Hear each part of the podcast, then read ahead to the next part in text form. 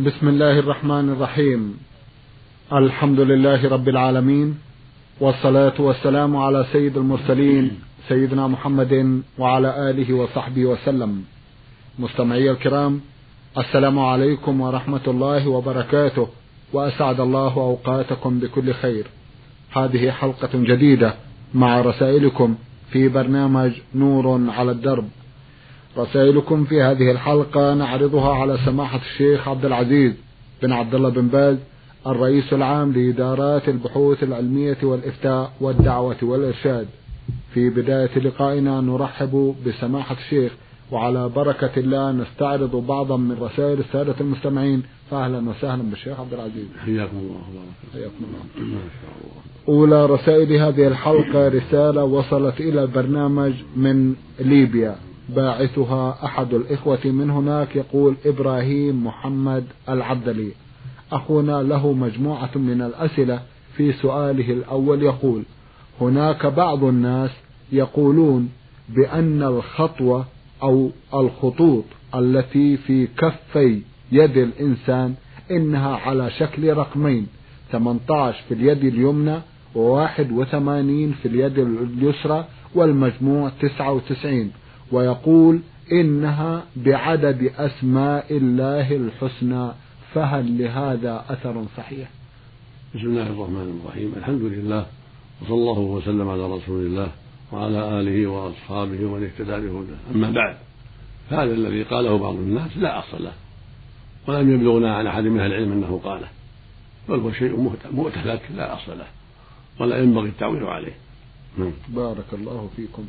يقال إن هناك رجالا من رجال الخطوة وهم يحجون بدون أي وسيلة مواصلات ويقال إنهم يحضرون الجنازة في مكة وهم أصلا موجودون في منطقة بعيدة جدا. فهل سخرت لهم الريح مثلا في تنقلاتهم؟ نرجو التوجيه.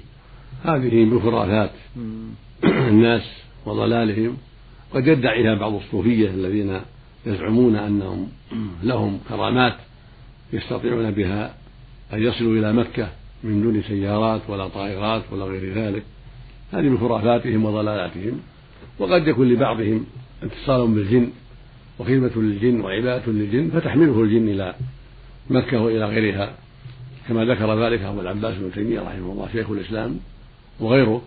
هذا قد يقع لبعض عباد الجن وخدمة الجن وهؤلاء لا عبرة بهم ولا يعول عليهم لأن من عبد الجن هو من المشركين وحجه باطل. فالحاصل أن هذه الأخبار إما أن تكون من من قبيل الخرافات التي يقولها الصوفية وأشباههم من يزعم أنه ولي وأن له كرامات وهو يكذب وإما أن يكون من أولياء الشيطان من تحمله الشياطين وتنقله من مكان إلى مكان. لأنه عبدها وأطاعها. فلما خدمها وعبدها خدمته في نقله من مكان إلى مكان. نسأل الله العافية. نسأل الله السلامة. يشترك مع الأخ إبراهيم محمد العبدلي من ليبيا أخونا مربع حسين علي آل حمران القحطاني ويسألان عن حكم رمي الشعر المتساقط والأظافر مع القمائم والوسأخات. هل ذلك جائز أم أن هناك مشروعية لدفنها بمفردها؟ لا نعلم في هذا بأسا إذا توضع مع القمائم لا بأس بذلك. ولا نعلم في هذا حرجا. نعم. الأظفار والشعور التي تسقط بها الإنسان توضع في القمائم أو تدفن كله واسع. الحمد لله. الأخ أحمد محمد أحمد من جمهورية مصر العربية ويعمل في منطقة الجلة في طريق الحجاز يسأل عن غياب الرجل عن زوجته. هل هناك مدة محددة؟ وبما تنصحون أولئك الذين يغيبون أكثر من سنة عن زوجاتهم. ليس للغياب مدة معلومة. ولم يحدد الشارع عليه الصلاة والسلام لغيبة الرجل عن زوجته مدة معلومة فيما بلغنا. وقد جاء عن عمر رضي الله عنه أنه حدد لبعض الجنود ستة أشهر ثم يرجع ثم يرجعون إلى نسائهم وهذا من اجتهاده رضي الله عنه وأرضاه فيما يتعلق بالغزاة. فإذا مكث الرجل عن زوجته ستة أشهر في طلب الرزق أو في طلب العلم ثم رجع إليهم وزارهم شيء من الزمن ثم رجع إلى عمله هذا حسن إن شاء الله. وفيه تأسم بأمير المؤمنين عمر رضي الله عنه وأرضاه وفي عناية بالأهل. ولكن هذا لا يصلح في كل زمان بل تكون قد تكون الحاجة ماسة إلى أكثر إلى أكثر من إلى أقل من هذه المدة. فالإنسان ينظر الأصلح ويتأمل فقد تكون زوجته ليس عندها من يقوم بحالها وقد يخشى عليها من الفتنة فينبغي له ألا يبقى عنها ستة أشهر. ولا خمسة أشهر. بل ينبغي له أن يلاحظها بين وقت وآخر فبين شهر أو شهرين أو نحو ذلك أو أو ينقلها معه إذا استطاع ذلك. فإن الوقت تغير الزمان تغير بتغير أهله. فقل بلاد اليوم تؤمن فيه الفتنة على المرأة. فالحاصل أن المرأة على خطر بسبب تغير الأحوال وكثرة الشرور وكثرة أهل المعاصي والطامعين في النساء. إلا من رحم ربه فينبغي المؤمن أن يجتهد في نقل زوجته معه إذا غاب أو يقلل الغيبة وتكون مدة قليلة حتى يرجع إلى أهله ويتفقد أحوالهم ويقضي وطره من أهله ثم يرجع إلى حاجته التي يضطر إليها. والمقصود من هذا كله العناية بالأهل والحرص على مراعاة أمورهم وشؤونهم حتى لا تخطفهم الشياطين. وحتى لا تقع فتنة تكون عاقبتها الطلاق والفرقة. نعم. فضيلة الشيخ عبد العزيز بن عبد الله بن باز حفظه الله ورعاه. السلام عليكم ورحمة الله وبركاته. سمعت في البرنامج المحبوب لدى الجميع نور على الدرب في حلقة سابقة أن حلي المرأة يزكى إذا بلغ النصاب وحال عليه الحول.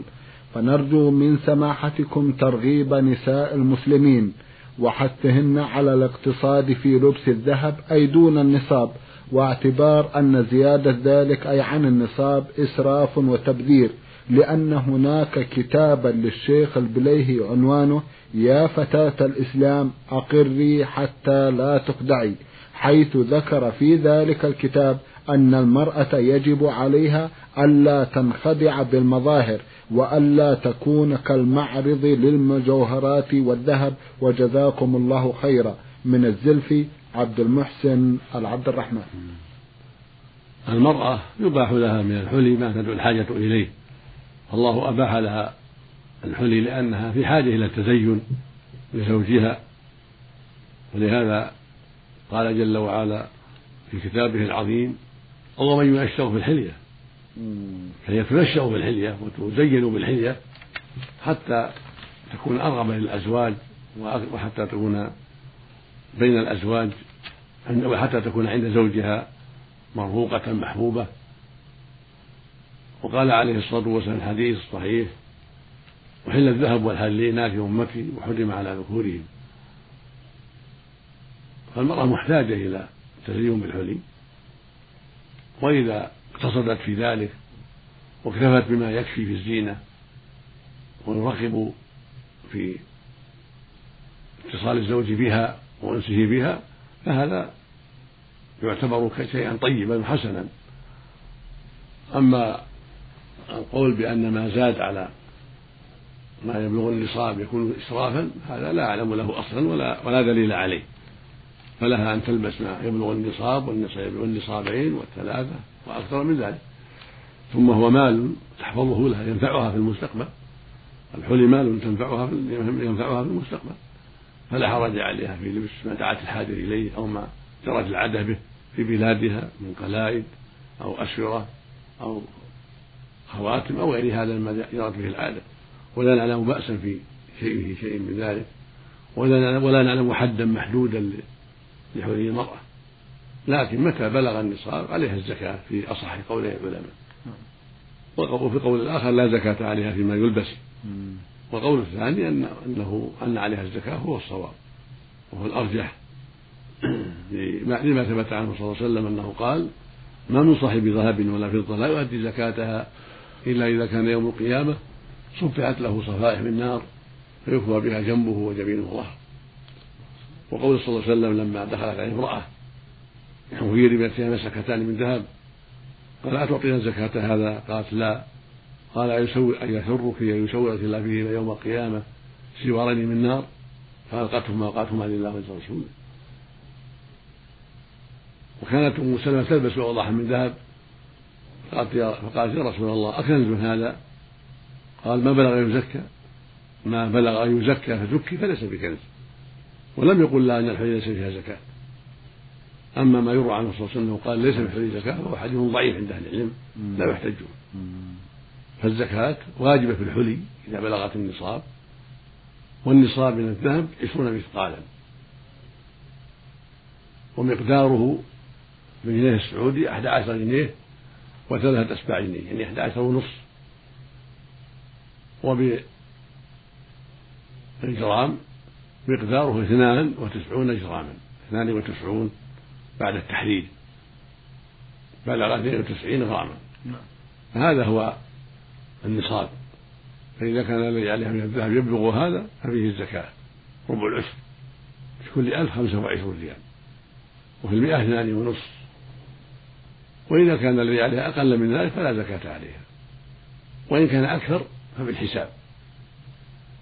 كل ما زاد فعليها ربع العشر. فإذا كان الذي عليها يبلغ أربعين ألفا فعليها ألف واحد كل سنة وهكذا. والفضة كان فيها الزكاة إذا بلغت النصاب وهو 140 مثقالا. ومقداره بالدراهم 56 ريال فضة بالدرهم السعودي. إذا بلغت النقود الفضية 56 وجبت فيها الزكاة. وهكذا ما يعادلها من العمل التي يتعامل بها الناس من الدولار والجنيه الاسترليني والجنيه المصري والريال السعودي وغير ذلك متى بلغت النصاب من الذهب أو الفضة؟ وجبت فيها الزكاة. نعم. بارك الله فيكم. رسالة وصلت إلى البرنامج من إحدى الأخوات المستمعات تقول أم عبد الله أختنا تقول إني أريد أن أضحي لوالدتي من حلالها هي لأنها موصية بذلك. فهل يجوز لي أن أمشط شعري وأحني يدي بعد دخول العشر؟ لأني أنا التي سأمسح على الأضحية وأسميها أرجو الرد علي وجزاكم الله خيرا. الأضاحي التي يتولاها الوكيل سواء كان رجلا أو امرأة ليس هو مضحيا فلا حرج عليه أن يأخذ من شعر شاربه ويأخذ شعر إبطيه ويقلم أظفاره لا بأس. وهكذا المرأة لها أن تكد شعرها ولها أن تقلم أظفارها لأنها غير مضحية. نعم. وكيل إنما هو وكيل. فالوكيل الذي على سباله وكيل الضحايا يضحي عن أمه أو عن أبيه أو عن أقاربه ليس عليه شيء من ذلك. وهكذا المرأة. إنما الذي لا يأخذ هو الذي يضحي من ماله يتبرر من ماله عن نفسه أو عن أهل بيته أو عن أبيه وأمه من ماله. يتقرب إلى الله بذلك. هذا هو الذي إذا دخلت العشر عشر الحجة لا يأخذ من شعائره ولا من أظفاره سواء كان رجل أو امرأة. إذا تبرع من ماله يعني أخرج من ماله ضحية عنه أو عن أبيه أو عن أمه أو عنه وعن البيت. هذا هو السنة. فلا يأخذ شيئا من شعره ولا من أظفاره ولا من بشرته يعني جلدة. لا يأخذ شيئا حتى يضحي بعد دخول الشهر شهر ذي الحجة. وإذا كان الرجل هو الذي يضحي عن البيت كما هو المشروع فإن أهله لا يلزمهم الحكم فإنما يلزمه هو فإذا فإذا أراد أن يضحي فلا يأخذ من شعره ولا من أظفاره شيئا. أما زوجته وبناته وأولاده فلا بأس أن يأخذوا لأنه المضحي هو. وأما قول بعض الفقهاء يحرم على من يضحي أو يضحى عنه فقوله من يضحى عنه ليس عليه دليل. وإنما التحريم يختص بمن يضحي. يعني بالذي يشتري الضحية من ماله. أما الوكيل فلا. وأما زوجة المضحي فلا. وهكذا أولاده المضحى عنهم. لا حرج عليهم أن يأخذوا من الشعر أو من الظفر. بارك الله فيكم أختنا تقول هل يجوز للمرأة بعد أن تحرم أن تأخذ شيئا من الطيب أو تكتحل أو كذا؟ هذا في التفصيل لأن بعض الناس يستبق على الأمر في هذا. نعم. إذا كان الرجل حين لبس الرداء والإزار الإزار والرداء أو المرأة إذا لبست الثياب المعدة لإحرامها لم تلبي ولم تنوي الإحرام حتى الآن. يعني لبس الرداء الإزار والرداء الرجل ليحرم. أو لبست المرأة ثيابا معدة لو ما ما يلزمها ثياب معدة. أي ثوب تلبسه يكفيها. لكن لو أعدت شيئا يعني ثيابا ليس فيها ما يلفت النظر غير جميلة أعدتها للإحرام. فإنها لا تكون محرمة ولا يكون الرجل محرم بلبسه الرداء والإزار إلا بالنية. إذا نوى الرجل والمرأة الدخول في العمرة أو الحج والشروع فيها فإنه يلبي حينئذ ولا يباح له بعد هذا أن يلبس طيبا ولا يقص ظفرا ولا شعرا بعد ذلك. صار محرما. بالنية صار محرما فإذا استعد للإحرام بلبس الإزار والرداء أو المرأة استعدت بلبس ملابس أعدتها لذلك فإنها لا تكون محرمة إلا بالنية. فله أن يأخذ الطيب ولا أن تأخذ الطيب قبل ذلك. ولو كانت قد لبست الملابس المعدة للإحرام ولو كان الرجل قد أعد لبس الرداء والرداء والرداء له أن يتطيب وله أن يقدم أظهاره. وله أن يأخذ من شاربه أو من إبطه لا بأس. حتى ينوي فإذا نوى الدخول في الحج بقلبه أو نوى الدخول في العمرة بقلبه وهكذا المرأة نوت الدخول في الحج أو في العمرة بقلبها فإنه في هذه الحال يلبي فيقول لبيك عمرة أو لبيك حجة وهي كذلك لبيك عمرة أو لبيك حجة عند النية بعد نية الدخول في النسك الذي هو الحج والعمرة. بهذا إذا نوى هذه النية ودخل في النسك بنيته فإنه في هذه الحال لا يأخذ طيبا ولا يقلم ظفرا ولا يقص شعارا ونحو مما حرم عليه. أما قبل ذلك فلا بأس. والأفضل أنه لا يحرم إلا بعد ركوبه السيارة. كان النبي صلى الله عليه وسلم لا يلبي إلا إذا ركب دابته فيفعل ما يحتاجه وهو في الأرض. يقص شاربه يقلم أظهاره يتطيب. ولو أن عليه الرداء والإزار ولو أنها لبست ملابسها المعدة للإحرام. تفعل ما ترى من أمور الإحرام من قص من نتف إبط من قلب الظهر من تطيب. والرجل كذلك مطيب يقلم ظهرا. إلى غير هذا لا بأس. حتى يركب فإذا ركب نوى الدخول في العمرة أو نوى الدخول في الحج ثم لبى. وعند ذلك لا يأخذ شيء من شعره ولا من أظفاره ولا يتطيب. لأن دخل في النسك. والخلاصة أنه لا يكون محرما ولا تكون المرأة محرمة إلا بالنية بنية الدخول في النسك من حج العمرة. ثم يلبي بعد ذلك. أما كونه كونها لبست الملابس المعدة للإحرام أو كونه لبس الإزار والرداء ليحرم فلا يكونان بذلك محرمين حتى ينويا حتى ينويا بقلبهما الدخول في الحج أو في العمرة. ثم بعد هذا يلبيان فينبغي الفرق وينبغي التفصيل. نعم. نسأل الله للجميع التوفيق. نعم. جزاكم الله خيرا. إلى المسؤولين عن برنامج نور على الدرب. السلام عليكم ورحمة الله وبركاته. أحيطكم علما بأنني من المتابعات لهذا البرنامج الذي هو فعلا نور لمن أراد أن يسير على درب الإيمان. وفقكم الله وهدانا وإياكم إلى ما فيه خير الإسلام والمسلمين وبعد. أنا سيدة متزوجة وعندي طفلان والآن مرافقة لزوجي الذي يعمل في إحدى الدول العربية الشقيقة. وكنت أعمل في إحدى الجامعات وحاصلة على إحدى الدرجات العلمية وأوشكت إجازتي أن تنتهي التي وافق العمل عليها لمرافقة الزوج. ولما يتطلبه عملي من حضور ومواصلة دراسة ولحبي لعملي وإحساسي أنني أقدم شيئا في الحياة يدخر لي للآخرة وليس لدنيا أو منصب أفكر في العودة إلى بلدي وعملي وبصحبة أطفالي معي ولكني في نفس الوقت أخاف الله أن يكون في بعد أطفالي عن والدهم وأيضا بعدي عن زوجي إجحاف وهضم حق لهم علي. أفيدوني أفادكم الله. أأرجع إلى عملي أم أستقيل وأمكث مع زوجي وأولادي؟ وبذلك أنال ثواب الآخرة. والسلام عليكم ورحمة الله وبركاته. والمرسلة إحدى الأخوات تقول سين ميم من مصر. أولا لا بد من سماح الزوج فإذا سمح الزوج لك بالرجوع فانظري في الأصلح. فإن رأيت أن الأصلح الرجوع لدينك ودنياك وزوجك سامح فارجعي إلى بلدك أنت وأطفالك. أما إذا لم يسمح فلا ترجعي. وعليك السمع والطاعة.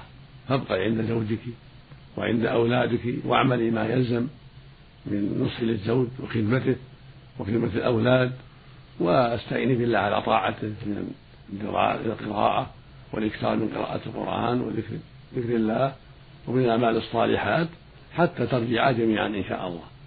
أما إذا سمح زوجك قال لا بأس فانظري في الأصلح. إن كان جلوسك عنده أصلح لك ولزوجك ولأولادك فاجلسي عنده ولو سمح لك اجلسي حتى يتمتع بك وحتى يطمئن إليك. وحتى يبتعد عن أسباب الشر. وأنت كذلك تطمئنين إليه وتبتعدي عن أسباب الشر وتقومي بأطفالك في حضرة أبيهم وتحسني إليهم فهذا كله أنفع لكما جميعا أنفع لكم جميعا فيما يظهر وأصلح لكم جميعا فيما يظهر. لكن متى اتفقت مع الزوج على الرجوع واتضح لك أنه أصلح لأمر ديني في رجوعك ينفع الناس وهو سامح وليس عليه خطر من رجوعك. فلا بأس أن ترجعي بأطفالك وتقومي بما يلزم هناك من الإحسان إلى أطفالك وتربيتهم التربية الشرعية الإسلامية والدعاء لهم بالصلاح والدعاء لزوجك بالتوفيق ولا حرج في ذلك. نعم. بارك الله فيكم. لكن يرجح سماحة الشيخ عبد العزيز أن تبقى مع زوجها وبصحبة الأطفال أيضا ليجتمع شمل الأسرة وليتربى الأطفال تربية صحيحة. نعم نعم. ترجح هذا. جزاكم الله خيرا. رسالة وصلت إلى البرنامج من الجمهورية العربية اليمنية باعثها أحد الإخوة من هناك. يقول جمال عبده أحمد صالح الشعبي أستاذ يمني من مدرسة الفوز الابتدائية ناحية الزهرة لواء الحديدة. أخونا يسأل سؤال ويقول متى تجوز مقاطعة المبتدع ومتى يجوز البغض في الله وهل تؤثر المقاطعة في هذا العصر؟ المؤمن ينظر في هذه المقامات بنظر الإيمان نظر الشرع نظر التجرد من الهوى. فإذا كان هجره للمبتدع وبعده عنه لا يترتب عليه شر أعظم فإن هجره حق وأقل أحواله يكون سنة. هكذا هجر من أعلن المعاصي وأظهرها أقل أحواله أنه سنة. فإن كان عدم الهجر أصلح لأنه يرى أن دعوة هؤلاء المبتدعين وإرشادهم إلى السنة وتعليمهم ما أوجب الله عليهم أن ذلك يؤثر فيهم وأنه يفيدهم فلا يعجل في الهجر. ومع ذلك يبغضهم في الله كما يبغض الكافر في الله يبغض العصاة في الله على قدر معاصيهم وعلى قدر بدعة. بغض الكافر أشد وبغض المبتدع على قدر بدعته إذا كانت غير مكفرة على قدرها. بغض العاصي على قدر معصيته ويحبه في الله على قدر إسلامه. أما الهجر ففيه تفصيل. يقول ابن عبد القوي رحمه الله في قصيدته المشهورة وهجران من أبدى المعاصي سنة وقد قيل إن يردعه أوجب وأكدي وقيل على الإطلاق ما دام معلنا ولا يقف بوجه مكفهل مربد. وقيل على الإطلاق أن يقيل يجب الهجر مطلقا. فالحاصل أن الأرجح والأولى النظر في المصلحة. فالنبي صلى الله عليه وسلم هجر قوما وترك آخرين لم يهجرهم مراعاة للمصلحة الشرعية الإسلامية. فهجر كعب بن مالك وصاحبيه رضي الله عنهم لما تخلفوا عن غزوة تبوك بغير عذر هجرهم خمسين ليلة حتى تابوا فتاب الله عليهم. ولم يهجر عبد الله بن أبي بن سلول وجماعة من المتهم بالنفاق لأسباب شرعية قررت ذلك. فالمؤمن ينظر في الأصلح. وهذا لا ينافي بغض الكافر في الله وبغض المبتدع في الله وبغض العاصي في الله ومحبة المسلم في الله ومحبة العاصي على قدر الإسلام محبة المبتدع الذي لم يكفر بدعته على قدر ما من الإسلام. لا ينافي ذلك. أما هجرهم فينظر في المصلحة. فإذا كان هجرهم يرجى فيه الخير لهم. ويرجى فيه أن يتوبوا إلى الله من البدعة ومن المعصية فإن السنة الهجر. وقد أوجب ذلك جمع من أهل العلم يجب. وإن كان هجرهم وتركه سواء لا يترتب عليه لا شر ولا خير فهجرهم أولى أيضا إظهارا للأمر المشروع وإبانة لما يجب من إظهار إنكار المنكر. فهجرهم في هذه الحال أولى وأسلم وحتى يعلم الناس خطأهم وغلطهم. الحال الثالثة أن يكون هجرهم يترتب عليه مفسدة وشر أكبر فإنه لا يهجرهم في هذه الحال إذا كان هذا مبتدع إذا هجر زاد شره على الناس وانطلق في الدعوة إلى البدعة وزادت بدعه وشروره واستغل الهجر في دعوة الناس إلى الباطل فإنه لا يهجر بل يناقش ويحذر الناس منه ولا يكون الناس عنه بعيدين حتى يراقبوا عمله وحتى يمنعوه من التوسع في بدعته وحتى يحذروا الناس منه وحتى يكرروا عليه الدعوة لعل الله يهديه حتى يسلم الناس من شره. وهكذا العاصي المعلن إذا كان تركه وهجره قد يفضي إلى انتشار شره وتوسع شره وتسلطه على الناس فإنه لا يهجر بل يناقش دائما وينكر عليه دائما ويحذر الناس من شره دائما حتى يسلم الناس من شره وحتى لا تقع الفتن بمعصيته نسأل الله السلامة. نعم. اللهم آمين. سماحة الشيخ في ختام هذا اللقاء أتوجه لكم بالشكر الجزيل بعد الله سبحانه وتعالى على تفضلكم بإجابة السادة المستمعين وآمل أن يتجدد اللقاء وأنتم والمستمعون على خير. مستمعي الكرام كان لقاؤنا في هذه الحلقة مع سماحة الشيخ عبد العزيز بن عبد الله بن باز الرئيس العام لإدارات البحوث العلمية والإفتاء والدعوة والإرشاد. من الإذاعة الخارجية سجلها لكم زميلنا مطر محمد الغامدي. شكرا لكم جميعا وسلام الله عليكم ورحمته وبركاته.